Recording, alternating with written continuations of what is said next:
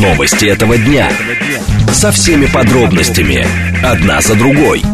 Объективно, кратко, содержательно. Поток.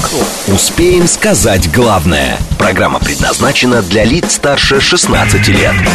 Радиостанция «Говорит Москва», четверг, 10 августа, сейчас 16.06. Меня зовут Юрий Буткин, добрый день. Следим за новостями, обсуждаем главные темы, смотрим, как едет город, все в прямом эфире. С вашим участием вы пишите нам через смс-портал, через телеграм, либо э, прямо в студию звоните. Э, премодерации у нас нет, еще раз напомню тем, кто еще не пробовал дозвониться. А смотрите и слушаете нас либо в телеграм-канале «Радио говорит МСК», либо на YouTube-канале «Говорит Москва», либо в социальной сети ВКонтакте. В движении. Э, Как едет город, смотрим сегодня сложнее, чем было в понедельник, вторник и среду. Э, Прямо сейчас уже 4 балла. Нам обещают 2 часа пятибальных пробок в 6 и в 7 вечера. А до этого 4-бальные, значит, вот прямо сейчас и э, в 5 часов вечера. Что касается э, очевидных проблем э, на московских дорогах, многокилометровая пробка, ка- о которой мы говорили последние несколько дней, внутренний МКАД на западе, начиная от Рублевки или даже, я бы сказал, от Малогвардейс, Молодогвардейской улицы, наверное. Да, эта пробка начинается от Молодогвардейской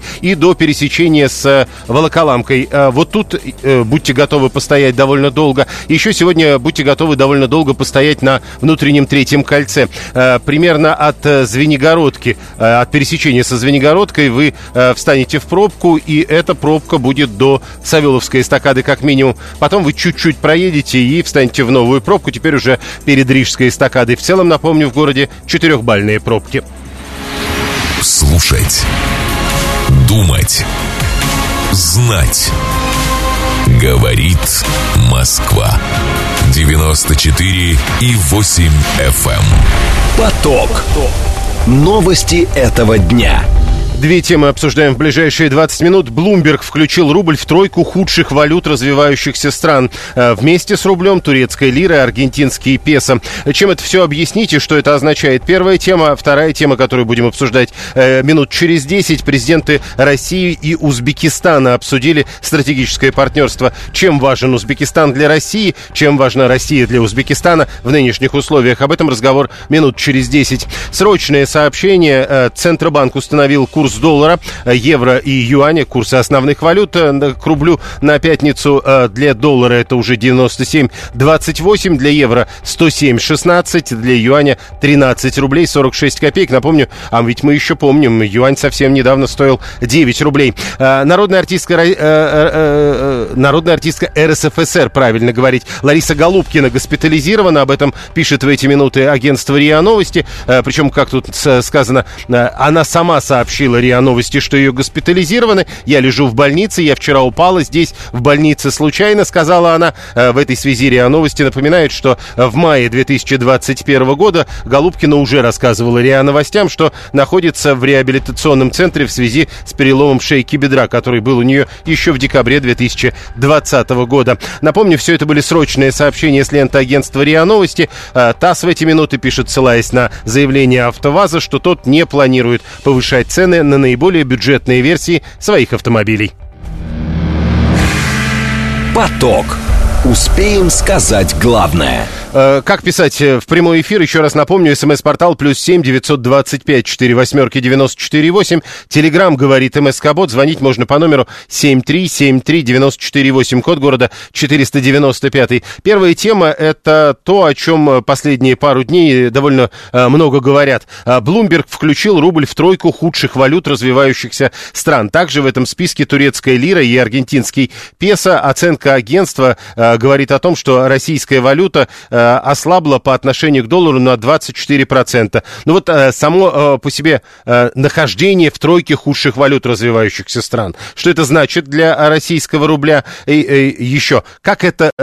или с этим может быть связано решение Центробанка, который, как вчера э, было объявлено, отменяет покупки валюты в рамках бюджетного правила. Э, сегодняшнего дня и до конца года Центробанк в рамках бюджетного правила валюту покупать больше не будет. Может быть, от этого рубль перестанет быть в тройке худших валют развивающихся стран. Ярослав Кабаков, директор по стратегии, стратегии инвестиционной компании «Финам». Он к нам присоединяется по телефону. Ярослав Александрович, здравствуйте.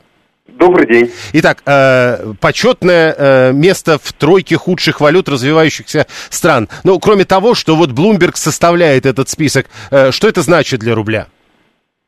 Да, в принципе, это ничего не значит, кроме одного, одного момента, что волатильность по рублю достаточно высокая. Ну, то есть изменяемость за последние два года по отношению к основным валютам у рубля достаточно э, сильная. Но если говорить про последние несколько лет, э, я бы отметил, что валюты развивающихся рынков, за исключением Китая, показывали достаточно вот, высокую волатильность. А, та же самая там, и африканский рант, и турецкая лира, и бразильский реал. А, Все очень, так скажем, нестабильно в этом мире. То есть для развивающихся экономик, э, вы-то говорите волатильность, но в случае с э, российским рублем надо все-таки говорить ослабление местной валюты на 24%. Это немного. Ну, смотря что вы берете за базис. Давайте не забывать, что все-таки средний курс э, в 2021 году был в районе 74, по-моему, рублей. Вот. И текущие уровни, там, конечно, отли- отличаются от 2021 года, но у нас есть инфляция. Так что если вы возьмете калькулятор и посчитаете э, инфляцию к 2021 году, ослабление рубля – выглядит вполне логичным эм, от 74. А если брать э, ситуацию, связанную вот с прошлым годом, когда рубль достаточно сильно укрепился, ну, он укрепился в первую очередь за счет того, что население перешло на сберегательную модель, а импорт просто-напросто перестал поступать в какой-то момент в российскую экономику. А, Сейчас импорт, импорт вернулся, э, траты россиян резко возросли, многие решили воспользоваться, так скажем, моментом и увеличивают свои траты. Мы видим это и по росту потребительской инфляции, и в том числе по а, ослаблению рубля. Таким образом, да, у нас сейчас вот такой достаточно интересный момент. В этом смысле прав ли 964-й наш слушатель, который говорит, э, вот э, то, что рубль э, настолько упал по сравнению с долларом, это и то, что попал в тройку худших валют развивающихся стран, это значит, что многие люди меняют рубли на доллары. Вы про население тоже упоминали, это так? Ну, население в этом отношении сейчас играет э, второстепенную роль.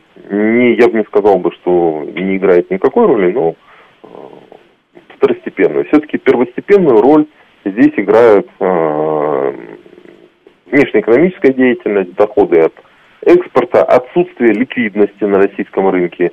Нам достаточно сильно не хватает долларов и евро.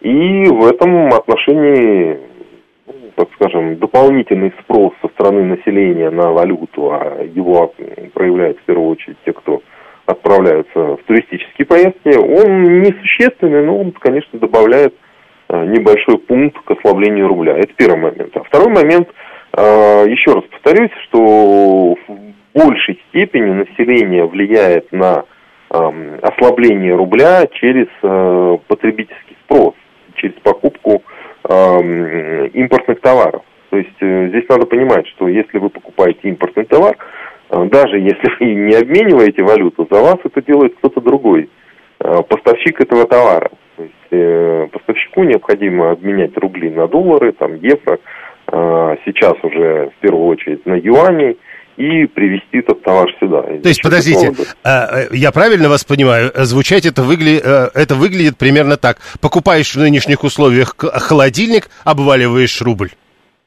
Ну, да, можно и до такой степени, конечно, утрировать, но в какой-то степени. Ну, конечно, потребительский спрос, плюс ко всему комплектующие, запчасти для нашей промышленности, для многих-многих товаров в этом отношении, конечно же, да, ведут к ослаблению рубля. Ага. Вот а вот эта да. вот история про Центробанк, который теперь не покупает валюту в рамках бюджетного правила. Э, Центробанк до этого повышал ключевую ставку, очевидно, для того, чтобы как-то э, что-то изменить на этом рынке. А теперь вот э, отменяет покупку валюты. Это может остановить все происходящее? Ну, еще раз, здесь у нас в первую очередь это баланс притока иностранной валюты и оттока иностранной валюты. Вот ЦБ не пытается повлиять на валютный курс через повышение ставки.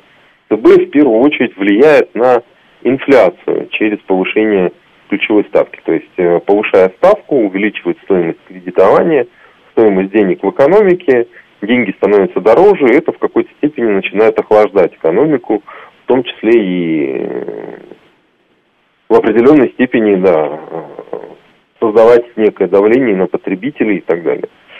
А, и через какое-то количество времени, конечно же, это отразится и, ну, то есть, если потребление будет сокращаться, да, инфляция начнет постепенно а, гаситься, и э, мы увидим некую, опять же, позитивную динамику с точки зрения российского рубля. Это первый момент. А с точки зрения покупки валюты, ну, вот здесь очень важный момент. Да, как я уже отметил, текущее ослабление рубля связано в первую очередь с отсутствием ликвидности. Ну, нет у нас ликвидности долларовой и евро на рынке, поэтому вот мы сейчас наблюдаем а, такие сильные качели на рынке, да, то есть, ну, что в прошлом году у нас было 50 рублей, а теперь 90 с лишним. Поэтому эти качели, они в первую очередь из-за вот, трансформации, адаптации к текущим условиям, к тому, что все-таки э, санкционное давление и ситуация с э, экспортом и импортом, она нарушена. Но через пару месяцев вполне вероятно мы увидим э, откат от текущих локальных максимумов, и рубль вполне может э, показать попытку укрепления. Э, ну, опять же, коллеги э, в финансовой сфере говорят о том, что э, приток экспортной выручки э, в ближайшие два месяца может увеличиться. Посмотрим. Э, спасибо. Ярослав Кабаков, директор по стратегии инвестиционной компании «Финам», был с нами на прямой связи. 123-й пишет, э, кстати, не единственный, кто пишет о том, что население давно ушло с рынка иностранной валюты, точнее, его умело вытолкали с этого рынка, отучив от привычки держать доллары в качестве средства накопления. Вот это вот отучив от привычки держать доллары в качестве средства накопления, кажется мне некоторым преувеличением. А Григорий, 859-й, пишет, что Центробанк повышением ставки на 100 пунктов на курс повлиять не смог. Должны повысить повысить еще на 200 пунктов. Но вот видите, э, пока говорят о смелых оценках 100 пунктов. Григорий предлагает самую смелую. Э, такой смелой э, оценки я еще не слышал. Хотя Центробанк у нас умеет удивлять и может повысить ставку и даже не на 200 пунктов, как я понимаю. Это, так полагаю, за еще один год народ накупит джинсов столько, что курс будет под 200, пишет 679 и тут же вспоминают Байдена. Конечно, это в данном случае делает 123 который говорит, больше года назад Байден сказал, что рубль обвалился и экономика России катится вниз. Тогда мы над стариком Джо смеялись. Теперь пришло время хихикать президенту США. Ну вот видите, э, он, помнится, про 200 все-таки говорил. Поэтому надо все-таки, чтобы население джинсов-то накупило. Или вот Валерий. Я, говорит, выбираю холодильники себе. Липкер стоил 108, потом 130. Теперь та же модель стоит 156. Население, мол, пострадает от инфляции. Ну а вы не пробовали заменить модель? Ну, бренд. И тогда можно будет э, купить э, даже дешевле, чем за 108 что-то подобное. Ну, так, мне кажется, можно тоже поступать на та, подобного рода рынках, учитывая доходы. 7373948. Слушаем вас. Здравствуйте. Да, здравствуйте, Юрий Добродок на линии, спасибо за эфир. А, ну вот смотрите, что касается там а, от утили, да, кто-то написал там от накопления там и так далее. А, но вот чисто мое мнение, да, основанное там на небольшой выборке, может сказать, там 25-30 моих знакомых там и так далее. А, что хочу сказать. Действительно, сейчас, вот на данном этапе, доллары не евро, да, там что-то там накапливает, либо как-то вот, ну, занимаются вообще люди в моем окружении только те, кто занимается так называемыми вот, инвестициями, да, там через банковские приложения, через какие-то фонды в основном. А там, да, там есть и валютные портфели у некоторых из них, и у меня в том числе, да. А так, чтобы дома под подушкой, а, вот этого уже нет? А так, чтобы подушки, ну вот э, по моему окружению, э, либо это тщательно скрывается, либо да, скорее нет, чем да, подушка больше все-таки идет в рублях, потому что... Подушка все-таки да. это в прошлом, я понял, валютная подушка. 800 и почему Сбербанк поднял ключевую ставку, стало только хуже, где логика? А логика ровно в этом. Э, Сбербанк поднимал ключевую ставку, чтобы понять, станет лучше. Если не стало лучше, значит будет поднимать ключевую ставку опять. Об этом уже все довольно с, с, спокойно говорят, э, э, упоминая, по-моему, следующее заседание Совета директоров Центробанка, которое запланировано на середину сентября. Слушаем вас, здравствуйте. Здравствуйте, меня зовут Анна. Юрий Викторович, а у меня в связи с этим вопрос. А почему бы нашим депутатам Государственной Думы, господину Слуцкому, Милонову, обоим Ниловым, Кузнецову, не выйти с депутатским запросом в Центробанк, чтобы Центробанк снял с себя корону и хотя бы на уровне заместителя Набиулина объяснил таким тупым, как я, почему у Центробанк не выполняет свою основную функцию защиты и обеспечения устойчивости рубля. Между прочим, у него эта функция предусмотрена в Конституции Российской Федерации, если не изменяет память, статья 75. Да, подождите, но э, а, они, насколько я понимаю, то, что они делают, они называют э, ровно этим. Они называют ровно этим. Вы хоть видели одно, хоть одно выступление представителя Центробанка перед народом или в Государственной Думе, или в Совете Федерации, или хотя бы вон, по какой-нибудь радиостанции. Вот когда они призывали народ хранить деньги в рублях, вот тогда они выступали. Где-то приблизительно месяцев восемь назад по осени еще. Да вот вчера вот было, э, вот вчера было. Э, э, Заботкина, я лично цитировал. А Виталий, кстати, обращает внимание, что я неправильно сказал про банк. Это ключевую ставку не Сбербанк, а Центробанк поднимает 209 говорит, интересно, а станут ли все-таки покупать доллары у населения? 123 а, пишет, светлых перспектив не видать, поэтому вполне вероятно, что мы увидим доллар и по 150, и по 200. Но это еще раз, вот из тех, кто пишет здесь, только у одного человека, вот это вот Байден говорил, а теперь будет как Байден, теперь про 200 он же пишет. А, Григорий, кстати, пишет тоже про 200, но вот так. В Конституции не написано, что стабильность. У них может быть, как у Байдена, коридор от 50 до 200. Ну да, действительно, они говорят, вот мы это как раз для этой самой стабильности рубля и делаем. Блумберг включил рубль в тройку худших валют развивающихся стран. Внимание! Говорит Москва. 94 и 8 FM. Поток. Успеем сказать главное – Президенты России и Узбекистана обсудили стратегическое партнерство. Сегодня сообщается об этом. Телефонные переговоры Владимира Путина и Шавката Мирзиёева. Э, пресс-служба Кремля пишет, что лидеры двух стран условились активизировать контакты на различных уровнях. Последний раз президенты созванивались в конце июля, то есть э, довольно частые телефонные переговоры. Тогда, правда, Путин поздравлял Мирзиёева с днем рождения. Но э, важно в этой связи понять, а Узбекистан в данной ситуации чем важен Российской Федерации, чем важна Российская Федерация для Узбекистана, э, ведь э, столь частые э, телефонные созвоны чего-то да значат. Можно хранить деньги в рублях, если ваша доходность обгоняет инфляцию, пишет Юра 592, Адам 437 сигнализирует, на, что ушел, а 530 уже про Узбекистан. Только плов и ковры, вот чем может быть нам интересен Узбекистан. Никита Менткович, руководитель Евразийского аналитического клуба. Никита Андреевич, здравствуйте. Да, здравствуйте. Ну что, вот плов и ковры мы уже вспомнили. Чем важен для России Узбекистан? Э, ну, Узбекистан, на минуточку, это донор э, вот уже сейчас, прямо рабочей силы для нашей страны на нашем рынке. Не секрет, что у нас э, достаточно большие демографические проблемы, как эхо 90-х, и э, нам нужно больше рабочих рук для обеспечения работы нашей промышленности, э, чем мы можем сейчас предоставить. Поэтому у нас работает достаточное число людей из Узбекистана, из Кыргызстана, а в Узбекистане обратная ситуация. У них избыток рабочей силы, но абсолютно некуда ее деть. Кроме того, точки зрения возможностей, скажем так, экономической активности, в Узбекистане помимо плова и ковров вообще-то есть золото, достаточно крупные месторождения. Э, там э, есть достаточно большой транзитный потенциал. Потому что еще с времен Российской империи выстроена протестантская дорога в виде такого большого креста, перекрестие которого находится как раз на территории Узбекистана. И если нам тарить э, путь к Индийскому океану, чтобы торговать с растущими рынками Индоокеанского побережья, раз уж Европа с нами рвет отношения, то двигаться логичнее всего именно через Узбекистан, через Ташкент, через Термес. Это вот только то, что сразу приходит в голову. Я уж не говорю о том, что вообще-то на юге неплохо бы выстраивать какой-то оборонный периметр, чтобы оборонять не свою самую протяженную границу в мире с Казахстаном, а создавать э, какую-то защиту на дальних подступах, чтобы до нас какие-то внешние беспорядки в том же Афганистане не докатывали. Смотрите, Никита Андреевич, мы знаем э, примерно, что происходит во взаимоотношениях Российской Федерации и Казахстана, и что происходит отдельно во взаимоотношениях Казахстана и других стран, за исключением Российской Федерации. Насколько можно доверять руководству Узбекистана? Э, скажем так, мне неизвестно, что именно вы, уважаемые, знаете про Казахстан.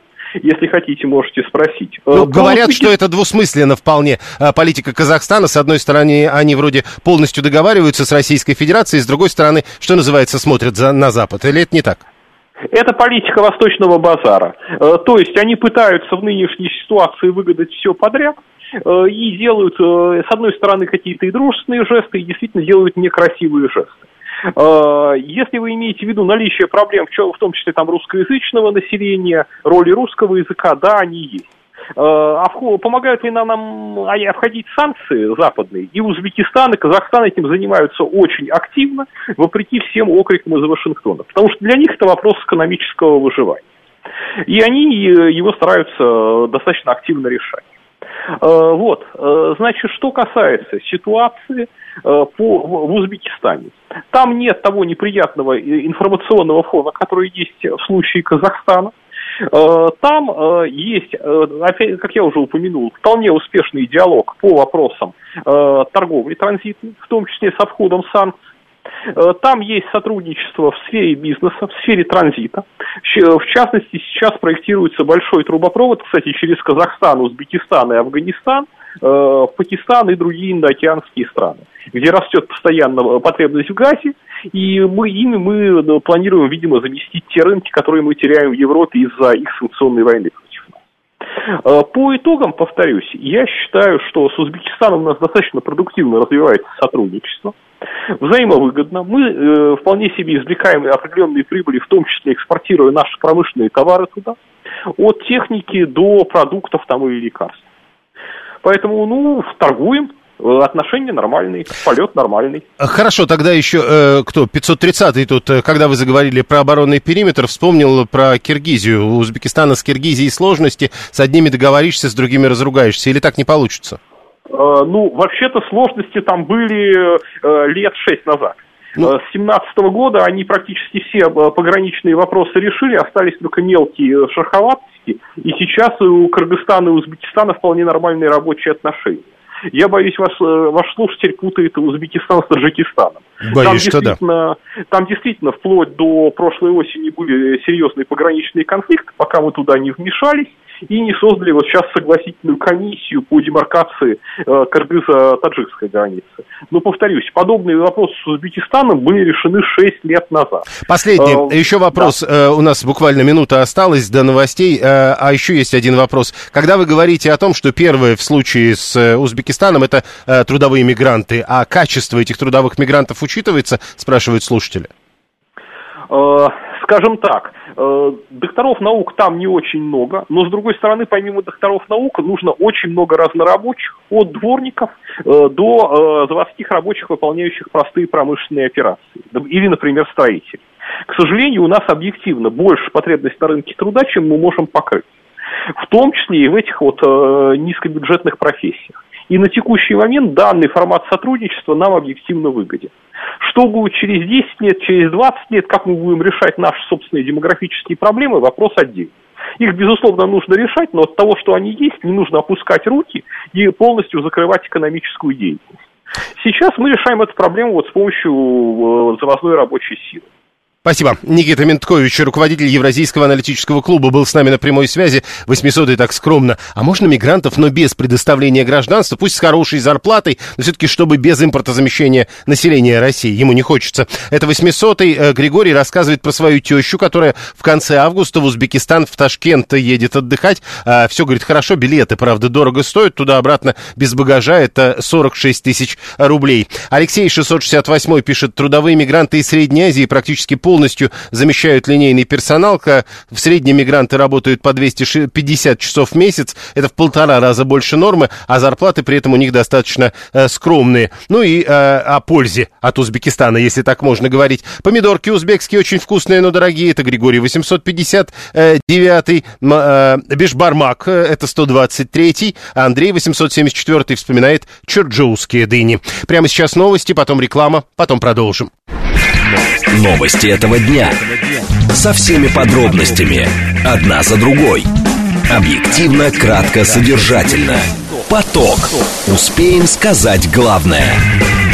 Продолжаем. Это радиостанция «Говорит Москва». Четверг, 10 августа, сейчас 16.36. Меня зовут Юрий Буткин. Мы следим за новостями, обсуждаем главные темы, смотрим, как едет город. Все в прямом эфире. С вашим участием вы смотрите и слушаете нас в интернете, либо в Телеграме, либо на YouTube-канале, либо в социальной сети ВКонтакте. В движении. Как едет город, давайте смотреть. Сегодня э, самый сложный пока на этой неделе по движению э, день. Прямо сейчас 4 балла. Э, нам обещают 5 баллов к 6 вечера и 7 баллов к 5 вечера. Но в предыдущие рабочие дни в основном в это время были трехбальные пробки. Э, главные проблемы это многокилометровая пробка от Молодогвардейской до, э, соответственно, Волоколамки на внутреннем КАДе. Э, большие проблемы по-прежнему, как было вчера на юге Москвы, на Московской кольцевой автодороге в районе поворота на Видное. Там и в ту, и в другую сторону очень большие проблемы при движении. Это вот где Бица, где Бирюлева. Вот, собственно, там ни в ту, ни в другую сторону нормально проехать вы не сможете. Обратите внимание также, что сегодня сложнее, чем обычно, съехать с третьего транспортного кольца по Волгоградке и от ТТК, соответственно, ехать по Волгоградке в сторону области. Таких пробок я давно не видел вот здесь. И то же самое, кстати сказать, при съезде с третьего кольца, примерно в том же районе, на шоссе энтузиастов. Обратите внимание, здесь э, придется потратить довольно много времени. А вот пробка э, на внутреннем третьем кольце, которая начиналась от Звенигородки, теперь, судя по всему, рассасывается и теперь начинается где-то уже э, в районе пересечения с Ленинградкой. Слушать. Думать. Знать. Говорит Москва. 94 и 8 FM. Эм. Поток. Новости этого дня. Две темы обсуждаем в ближайшие 20 минут. СМИ узнали о поддержке идеи добавить э, в ОКВЭТ коды для блогеров. Зачем это нужно? ОКВЭТ – это общероссийский классификатор видов э, экономической деятельности. Первая тема. Вторая тема. Ученые опровергли правило 10 тысяч шагов в день для укрепления здоровья. Э, говорят, что для снижения риска смерти от любого заболевания достаточно проходить всего 4 тысячи шагов. Это правда? Надо разобраться с этим. Сделаем э, все необходимое минут через 10. Поток.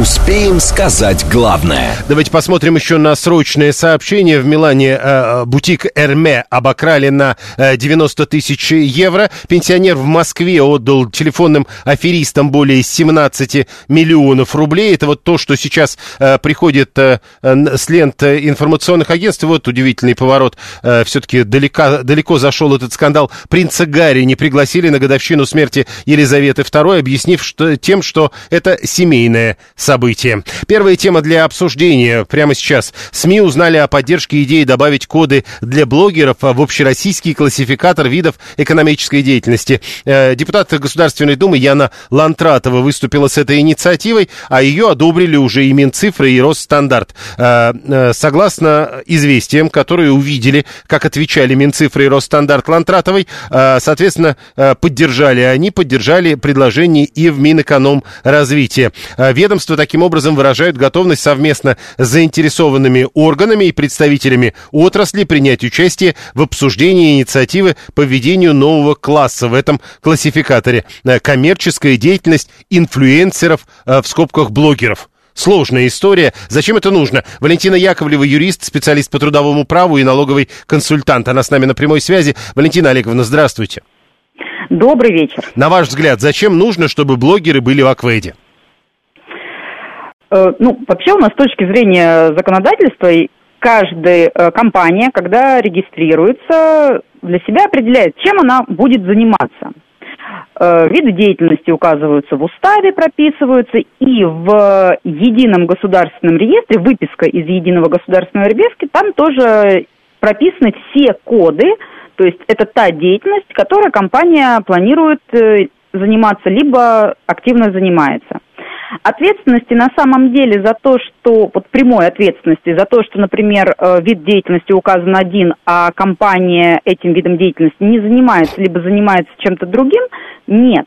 Но э, в то же время это дает э, ну, понимание, Плюс есть некоторые, для определенных видов деятельности, есть некоторые последствия в виде гарантий, в виде каких-либо льгот, э, либо в виде, ну, то есть зависит еще о налогообложения, уплаты страховых взносов и так далее. Ну, плюс статистическая информация, сколько у нас там в целом э, субъектов предпринимательства, чем занимается и так далее. Так как сейчас активно в нашу жизнь э, входит ну, деятельность блогеров, ну, собственно говоря, вполне себе логично, что данные виды деятельности тоже должны быть включены в АКВЭД.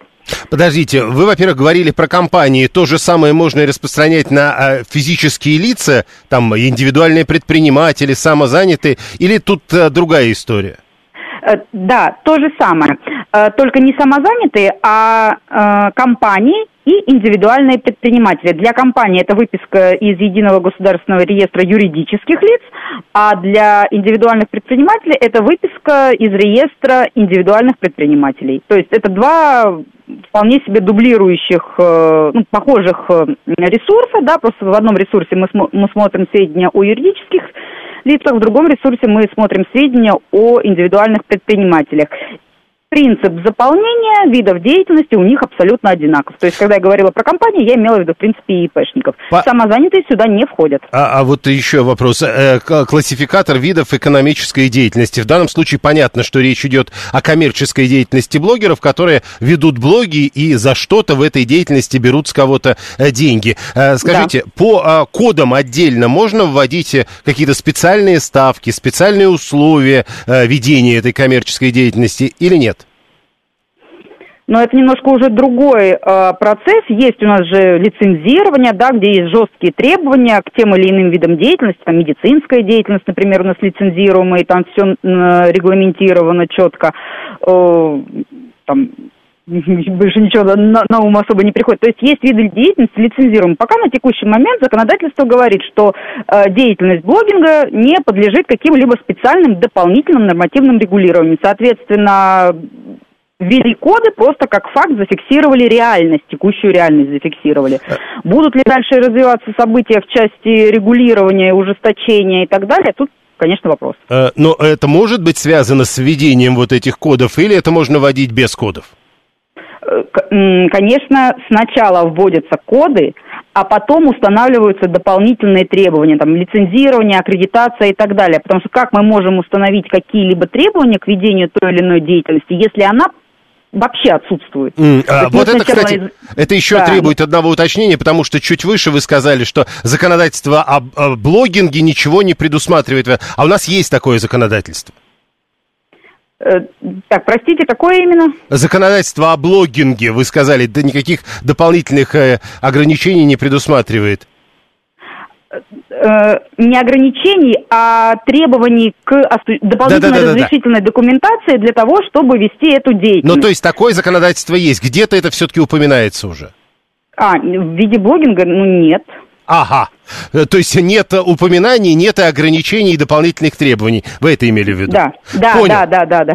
Хорошо, спасибо. Валентина Яковлева, юрист, специалист по трудовому праву и налоговый консультант. Итак, э, судя по всему, блогеров хотят, что называется, поставить на код Э, в общероссийском классификаторе видов экономической деятельности, а потом, э, возможно, э, появятся и дополнительные ограничения в этой экономической деятельности. 530-й, правда, а, удивительная вещь, пишет, а если блогер бессеребренник, как это доказывать? Ну, то есть, надо ли, будет ли считаться, что он ведет какую-то коммерческую деятельность? А, ну да, действительно, подождите, для этого существует оформление в виде индивидуального предпринимателя, в виде какой-то компании, о чем, собственно, Валентина Яковлева и говорила. А если вы не оформляетесь, то вам ничего не надо. Если вы оформились, заявили себя как э, индивидуальный предприниматель, блогер и инфлюенсер, вам потом надо будет э, сдавать нулевую, э, как это называется, нулевую отчетность. Так, по-моему, это э, говорили в свое время, когда мы обсуждали. А если вы даже коммерческой деятельностью не занимаетесь, зачем это доказывать? Э, люди сами зарабатывают, не воруют, и тут хотят отнять копейку, пишет 334. Люди зарабатывают, не воруют, а они платят налоги. Ведь об этом ведь идет речь, нет? 530 а, говорит, а зачем мне оформляться, если я с чего? Ну, в смысле, если вы собираетесь вести экономическую деятельность, вам же надо как-то оформиться. Вот Григорий говорит, у меня страница ВКонтакте, блогер ли я?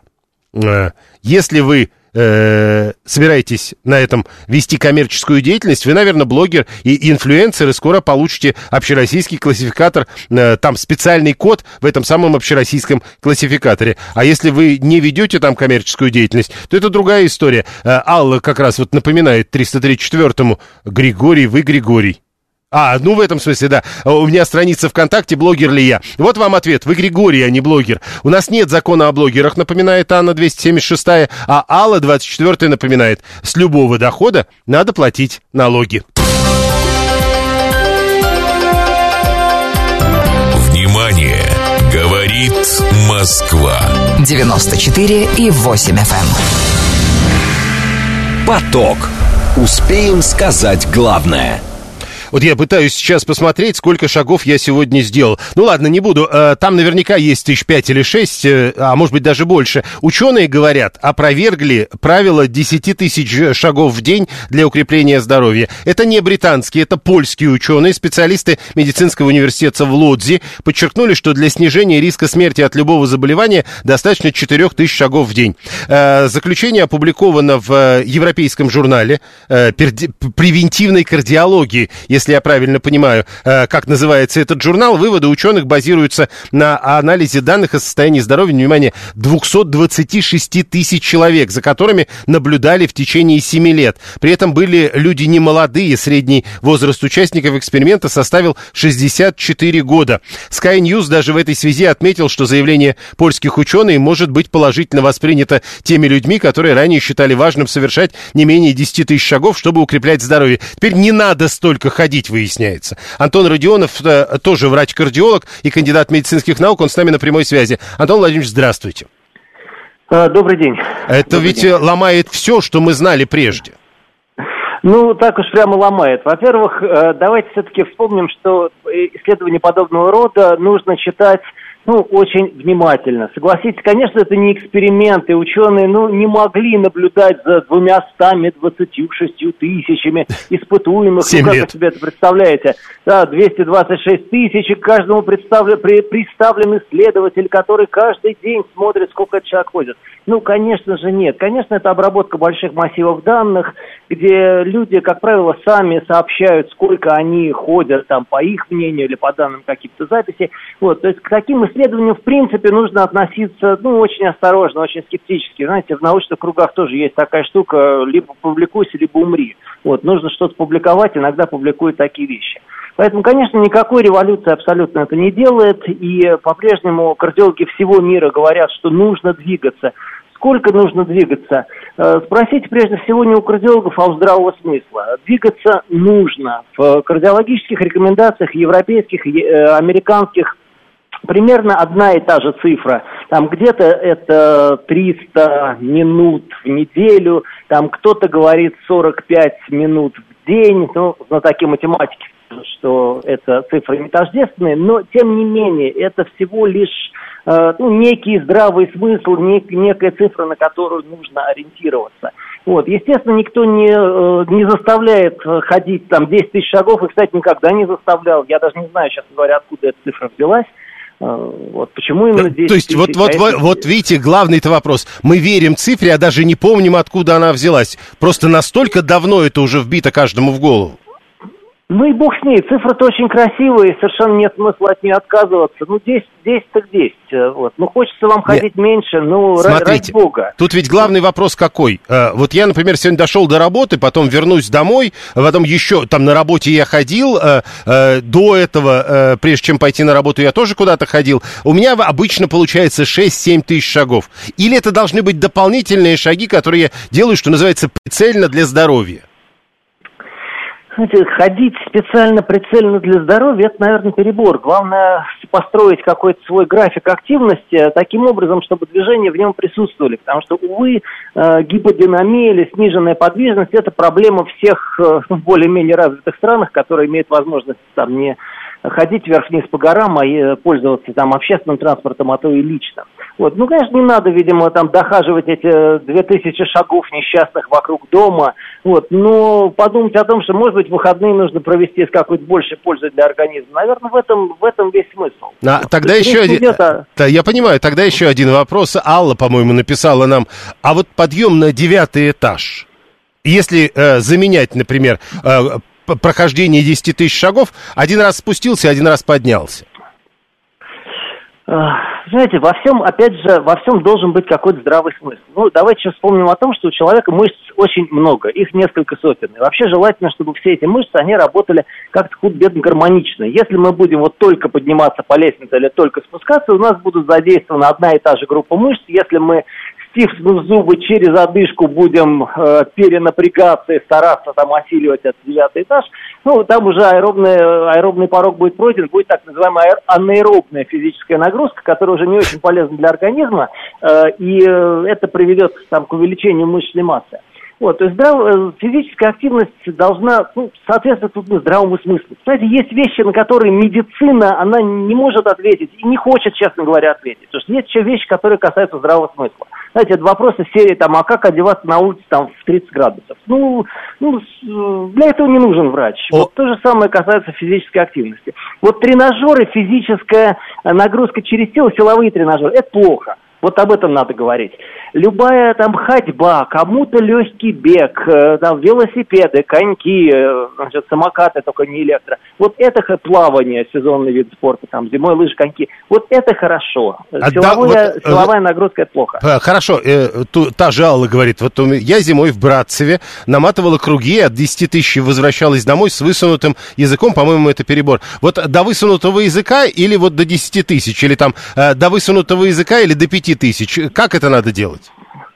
Высунутый язык – это уже не про удовольствие. Не надо бегать, наматывать что-то кому-то для высунутого языка. Э, эта нагрузка физическая прежде всего должна доставлять удовольствие. В конце концов, ну, от жизни надо получать удовольствие. Не надо там питаться, потому что кто-то сказал, что это так полезно, там, двигаться, потому что кто-то сказал, что так полезно. Должен быть прежде всего его величество здравый смысл. А вот цифру 45 минут в день здравого смысла, вот это вот дают нам европейские кардиологи, угу. и много довольно лет это цифры Еще одно уточнение. А вот кому что подсказывает здравый смысл, вот это уже на вашу смотрение. И в этом смысле важное уточнение от 530-го. А он говорит, э, э, общая правильная нагрузка плавать. Я неоднократно, кстати, это слышал. А вот э, чем ходить, лучше плавать. Это правда? Ну, замечательно, да, плавать на работу, дорогие ну, друзья. Завтра нет, нет, нет, все начинаем плавать на работу. В свободное, Давайте так сказать, от работы время. Плавать да, что плавать нужно правильно. Большинство людей, к сожалению, плавают неправильно, не опуская голову. В этой ситуации увеличивается нагрузка на шею, там неправильно, неправильно распределяется на позвоночник, что плавать очень хорошо, да, плавать при этом надо правильно. Спасибо. Антон Родионов, врач-кардиолог, кандидат медицинских наук. Внимательно слушаем. В очередной раз взываю я к слушателям, а то вот 874 послушал все это и пишет, э, не первый раз уже, кстати, пишет, вы серьезно, 10 километров в день? Э, интересно, многие ли понимают, сколько это? А кто сказал про 10 километров в день? Мы говорим про 10 тысяч шагов в день. 800 э, пишет, это мой путь на работу и обратно без напряга. Ну, вам хорошо. Вот видите, выясняется, что не обязательно это делать. Тут многие пишут, это потому, что у всех шагомеры теперь появились, которые 10 э, тысяч шагов, как, а, что называется, прописанный вариант предлагает. Да нет, это было еще до шагомеров. Я точно помню, 10 тысяч шагам много-много лет. Шагомеров тогда еще не было, а 10 тысяч шагов как вариант уже были. 672 раньше трусцой убегали от инфаркта, теперь за 4 тысячи уходим э, от смерти. Григорий 859 я только недавно понял, почему вдоль газонов заборчики стоят, чтобы люди не ходили наискосок, а в обход, чтобы пройти про больше шагов. Это мировое правительство, она же заботится. Юстас говорит, 123 кому теперь предъявлять претензии за эти лишние шаги для здоровья? Кто их теперь вернет? 7-3, э, 7-3, силовые со свободными веса, э, весами это плохо, на тренажерах, на изолированные группы то, что надо.